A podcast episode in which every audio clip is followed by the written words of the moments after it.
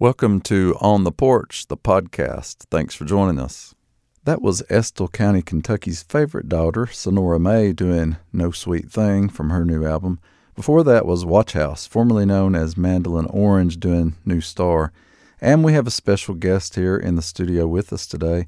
Jayne Moore Waldrop is here to talk about her new book, Drowned Town. Jayne is a native of Western Kentucky with deep roots in Eastern Kentucky. She's also lived and practiced law in Louisville and is now a central part of Lexington's literary community. Besides her new book, she's also written two books of poetry, Retracing My Steps and Pandemic Lent, a season in poems. She's a finalist for the Reynolds Price Fiction Prize, the Tillie Olsen Fiction Award, and many other honors. I loved Waldrop's new book, Drowned Town, for many reasons, but among them is how memorable and enduring her characters are, her rich sense of place, her exploration of class, race, and the way a place can set up residence in us, and much more. It's a book you will not forget. But I don't want to give too much of it away because I want Jayne to talk a little bit about it. So, welcome to On the Porch, Jayne. Thank you, Silas, and I'm so thrilled to be here. I'm glad to have you here. Well, first of all, why don't you tell us what a drowned town is? Okay, a drowned town is a place that has been submerged after a river has been dammed. And usually the, the dam uh, is built for hydroelectric power or for flood control or the, all those reasons. And many of us are familiar with those dams and the resulting reservoirs through the Tennessee Valley Authority or the Corps of Engineers, lakes and dams. Right. Well, what do you want? Uh, what do you want listeners out there to know about the book? The book is um, has a two really strong female characters and the friendship that takes them from their college days when they meet into middle age, mm-hmm. and they they are dissimilar. They one comes from the city, one from a rural area in western Kentucky, but their friendship uh, is sort of a yin and yang kind mm-hmm. of relationship that carries them through um, their lives. Right, they're interesting because they're sort of opposites, but they have such a deep unconditional love. It's like they balance each other out. Right, they do. So um, the book is set in western, primarily in western Kentucky, also in Louisville and in Nashville. But it's set around um, the historic events that occurred around the building of Kentucky Lake, Lake Barkley, and the taking of the land previously known as Between the Rivers uh, to become the, na- the Land Between the Lakes National Recreation Area. So there was enormous environmental change in Western Kentucky in the mid century, mid 20th century. Mm-hmm. So, um, you know, this history isn't well known. Uh, if you know Western Kentucky at all, you know it's a it's a place of these giant lakes and um, the you know, in this beautiful recreation area. But all those signs of progress came at great cost to the people who lived there and who lost their communities mm-hmm. and their culture and their history in many ways. Right. So it did give recreation and a sort of a new sort of economy to the area. Yes. Um, and I guess uh, flood control, right? Yes, all those really necessary right. things that are done in for the public good and uh-huh. in the uh-huh. public interest. But um, as I started looking into that history, I started realizing um, that the the sacrifice and the loss of home and place is so important in that region. Um, you know, you you see these lakes and they look as though they've been there forever, but they're not natural lakes. They are, you know, human created, mm-hmm. and um, that came at a, a great uh, cost right. for some people. Well, now you grew up in Paducah. I did. So, how did you come to know the Land Between the Lakes area and Kentucky Lake and Lake Barkley so well? Well, I grew up in Paducah. I didn't have really any family connections to the lake areas, but I was one of those uh, beneficiaries of this progress because I grew up with access to these wonderful lakes, mm-hmm. you know, for, for my own recreation. I grew up going to Land Between the Lakes and loved that. It's a really part of a big part of my life as far as how I connect to nature. and how I love being outdoors and the hiking and um, just you know it's a it's a big part of, of my background and and my preferences on how I spend my own recreational time. So um, that's how I got to know it. But as an adult, um, I also got to know it um, by doing research and seeing signs of what used to be there as I walked along the shoreline in Old Kuttawa, which is one of those drowned towns, or actually a half drowned town, because there are a few remaining houses there that face the lake. Um, and they were at one time in a really bustling uh, small town in on the Cumberland River. So uh, I was walking along the shoreline and saw these signs of what used to be there. There are house foundations and slabs of asphalt that are still stuck to the earth. Um, you can see these signs during when the water is at its lowest at Winter Pool. Um, so it's it seemed as though that's that is the history of the area, but it's fairly recent history. You know, it felt very close to see these signs of what used to exist there. Right. Um, what you picked in advance to read to us, it has something to do with that, doesn't it? Or is that right? Yes. Would you yes, want to share that I've with us? A, sure. A lone bronze marker revealed the spot's history as the former site of Eddyville, a thriving town settled near a series of bends in the Cumberland River, which snakes a course through the middle of the country, from mountains to barrens to rolling hills. The plaque told the town's role in American history as an outpost on the western frontier, as an important junction during the Civil War, as a commercial center and county seat. The tarnished words also describe mid century government projects for flood control, hydroelectric power, and tourism when the flowing river was dammed. The sign memorialized U.S. presidents, vice presidents, and governors from Kentucky and Tennessee, but failed to mention the people who had lived in the town and given up their homes as the giant lake rose. They had been told their sacrifice was for the public good. They were never told how much they would miss it or for how long. Cam wondered if the adults had realized what they were losing when everyone was moved out. At the time, she had been a child, not privy to their conversations about the relocation. Maybe some folks jumped at the chance to leave this place and its floodwaters, where the river crawled out of its bed and slipped into town at least once a year, usually in late winter or spring. They had tired of shoveling mud caked streets and sidewalks, pumping out perennially musty, wet basements, and moving furniture to the attic. The chance to live on higher ground lured them away, enticed by the gift of free land for those who committed to build in a town that sprouted in a cornfield two miles away. Others had fought the taking of their land, but without success. In the end, everyone was forced out. Well, you mentioned in there the the people, and uh, one thing I love about the book is you talk about how you know the governors are remembered and these et cetera, et cetera, but the people who really made up the place are just sort of forgotten and erased and uh, totally erased in in a big way by the water. Um, Right.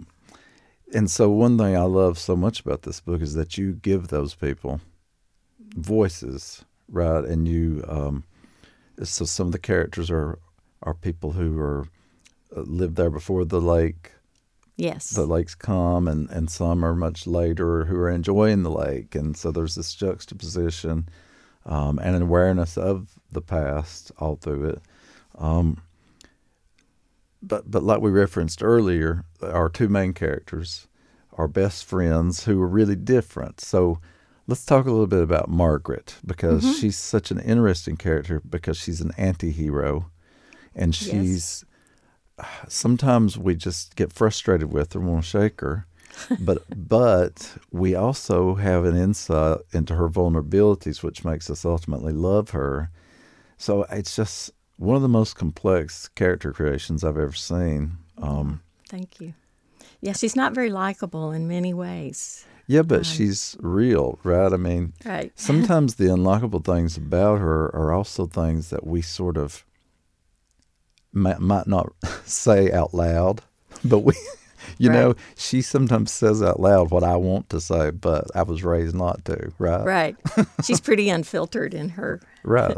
her reactions to other people. Yes. In her relationships with other people. And so even when she's being hateful and you know and ill-tempered and things like that, there's still something endearing about it in some strange way.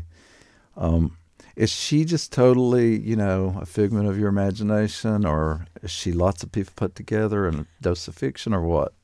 Yeah, I think she is. I think she's an amalgam of you know people that. Um, because I practiced law for a long time, I've seen really demanding people, and and especially um, when they're under stress and a lot of pressure to get things done. Some of the not very desirable personality traits come out. So I just Margaret is just sort of an amalgam of of law practice. Right. But there's With a, also as a successful lawyer, she's very Yes. successful because she is so demanding. right. Um, but she pretty much makes life miserable for those around her. Mm-hmm. But it's interesting, you know, if she was a if she was a man in that world, True. sh- she may not have to be as forceful to be heard, Right. etc. Right? Right. Right. And so there's there is the element of that that I really admire about her too. Especially, um, you know, Margaret at the time, the current action in the book is at middle age. Mm-hmm. But I think she learned these habits and patterns when um, a lot of women lawyers were coming up, and um, it was a very male dominant business Mm-hmm. and profession. Right. On the flip side of that, we have a character like Cam, who, in a way, I think is harder to pull off because she's so good, you know. And it's it's really hard to pull off a, a, a, a really good character without them coming off as I don't know sentimental or smarmy or something. But she's never she never comes across that way, and I'm not quite sure how you did that. And to me, that's a sign of good writing when you oh, can't well, thank you. you know but she's also just she's very human Mm-hmm. but I feel she just always has the best intentions she's always trying to be uh, the best person the best friend etc Mm-hmm. that she can be i feel the best daughter did you feel that way about her Well, I really like her. Mm-hmm. I think she is a good character. But I think she's also honest to Margaret. right She really Yes. tempers Margaret yeah by not always being just kind, but by telling Margaret, you know, she needs to loosen up a little bit. Mm-hmm. and she's the only one that can get away with that right, too. right. yes. Well, um, let's talk a little bit about um, your influences. Um, I mean, who who are your favorite writers overall, and are there writers in particular that you feel like influenced this particular work? Well, I think that you know I am a, a huge fan of so many writers who are who have Kentucky and Appalachian connections.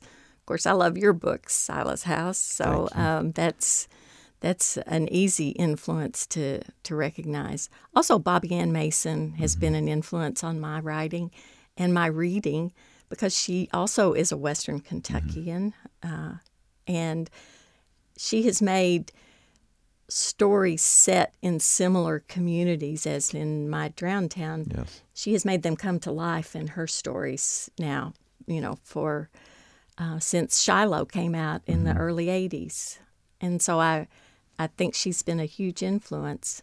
Um, this is a book of linked stories or a novel in stories i guess if you want to call it that too.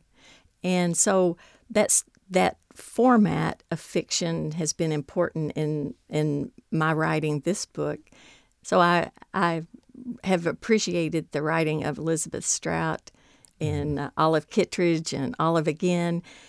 I like that format of the the linked stories because you can bring in so many different characters and tell their stories. They're all linked. All of my characters are linked to this place uh, in Western Kentucky. Um, but you get a view through a lot of different um, perspectives. You know, I have a an inmate at the Kentucky State Penitentiary who's seeing the lake rise uh, after the dam is built. Um, also, uh, an appraiser who is appraising land that is being condemned under the power of eminent domain uh, between the rivers.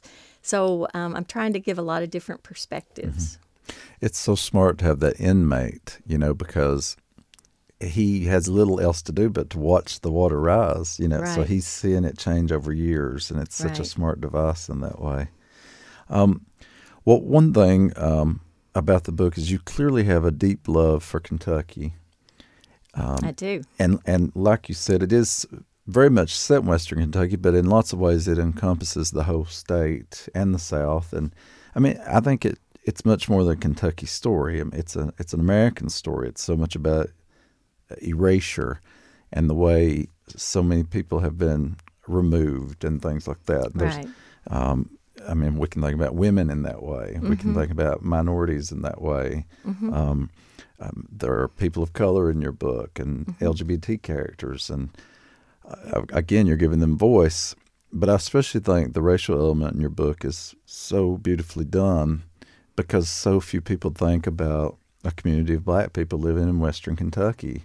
Right. And so I love that story Right. that looks at that. Do you want to talk a little bit about it? Yes. Um, you know, a lot of people um, think of a very homogenized rural community, you know, that's, um, but actually, Western Kentucky, just like all of Kentucky and, and most rural places, it reflects, you know, the American population. It's, there are lots of, you can't generalize about the population. So I wanted to bring in um, for that story because there is historically a connection to the Between the Rivers, Land Between the Lakes area because African Americans were um, resident there. They they worked in the iron industry in in Trigg and Lyon counties in uh, Stewart County, Tennessee. So um, that history is very much a part of the history of Land Between the Lakes. And because when uh, Land Between the Lakes became a recreation area, so much of the history, at least the tangible signs of what existed there before the recreation area, so many of those, um, there aren't very many remnants left. It was all torn down. All homes, businesses, churches, schools, everything was torn down when uh, it became a recreation area to return it to it like a, a natural state. So I think it's important for us to take a look at that history and acknowledge it that there were communities there, um, and we need to remember that. Right. It's easy to go to a place like Land Between the Lakes and just think, oh, this is the virgin forest, right? Exactly. really, humans never lived here, Yeah. and that is um, that's a false impression. Right. We are talking to Jayne Moore Waldrop about her new book, Drowned Town, here on WUKY 91.3 FM, listener supported radio.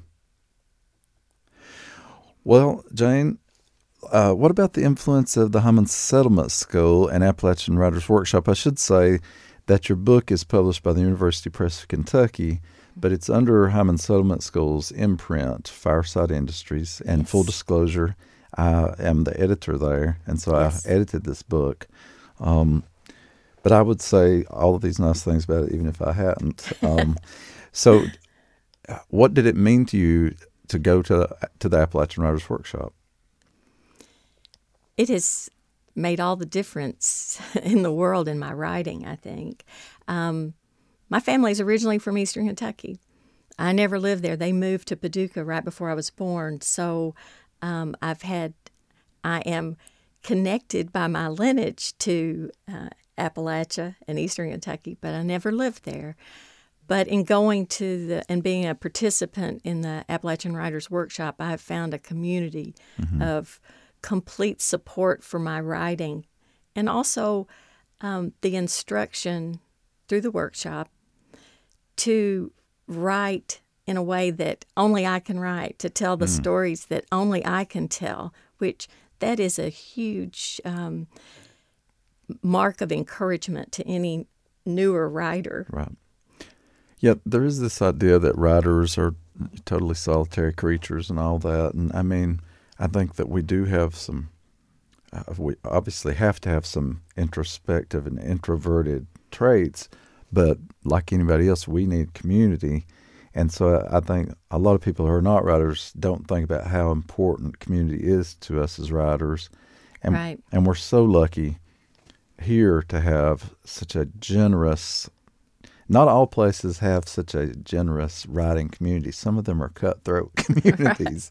For I mean, people have told me that from other states. Right. So I feel really lucky. We are lucky, and um, you know, I just have had enormous support from both my teachers there and you know the other participants. You know, wh- whether that means forming a writing group and we all exchange um, stories to comment on, and we do it all online because. Uh, the workshop attracts people from New York and Nantucket and North Carolina and uh, Oregon. So it's a really, really diverse group that comes. And and you're given not only the skills but also um, encouraged to not not necessarily write like anyone else there but you know to find your place where you want to be telling these stories Right. Well, what have you been reading lately that you love? I mean, we, of course, we want everybody to to get a copy of your book, but what, can you give them another recommendation? Well, I've been reading Perfect Black by Crystal Wilkinson, which just came out in August, I think. And it's a beautiful, beautiful book. Um, I also, let's see, right now I've, I've been reading um, the love songs of W.E.B. Du Bois. That's a quite, quite a big book, isn't It it? is. Like it's 900 a it's a big pages. it's a big book, and I'm almost done. It's Wow. been a really great read. I I'm enjoying it a lot um, because it tells again a rural community story, Hmm. also with some some family members. It is truly like an epic kind Mm-hmm. of book. Uh, and it goes for many generations too. So I'm really Hmm. intrigued by that format too. So um, I it's a it's I highly recommend it. Yeah, great. What about music? Any music you've been loving lately? Well, I've uh, the Brandi Carlile new album, new release, and also I guess the last time I was down at the lakes, you know, I I, I do try to spend a lot of time there. Um, was listening to Sturgill Simpson, Yeah. Juanita and the Dude out on Mhm. the water, really and like that it. was that was a. I like that song a lot. Yeah, it has a great dog song on it, the Yes. Sam. It's, it's hard to find a really good dog song, it, it- and that's a good one. One last thing I want to talk a little bit about is you capture lake life, and that's something that I've not. I don't think I've ever seen it in literature. I grew up very near Laurel Lake. I mean, we were always on the water. Yeah, we were my, you know, we were called water dogs because we were just always skiing and swimming and on inner Right. tubes and jumping out of trees into the water, off cliffs, you know, doing things we shouldn't have been doing, Yeah. Um, camping and fishing. And it's such a particular way of life. And there, there's a, one scene in particular I remember in Drowned Town where um, Cam's father is teaching Margaret how to ski. Yeah. And I have been witness to that so many times. It's like such a uh, when you're in the boat, it's a really frustrating and uh, Right. it, it seems to take forever. But then it's like s- such a jolt of adrenaline when somebody finally gets up, right, and skis. Right. And It's- so just little things like that you capture. Well, and I tried to remember my own experience of learning how to water ski, and how it's Yeah. like, can I stop now? Right. I'm ready to get in the boat, and then I Yeah. got up, and then I got up the next time. Yeah.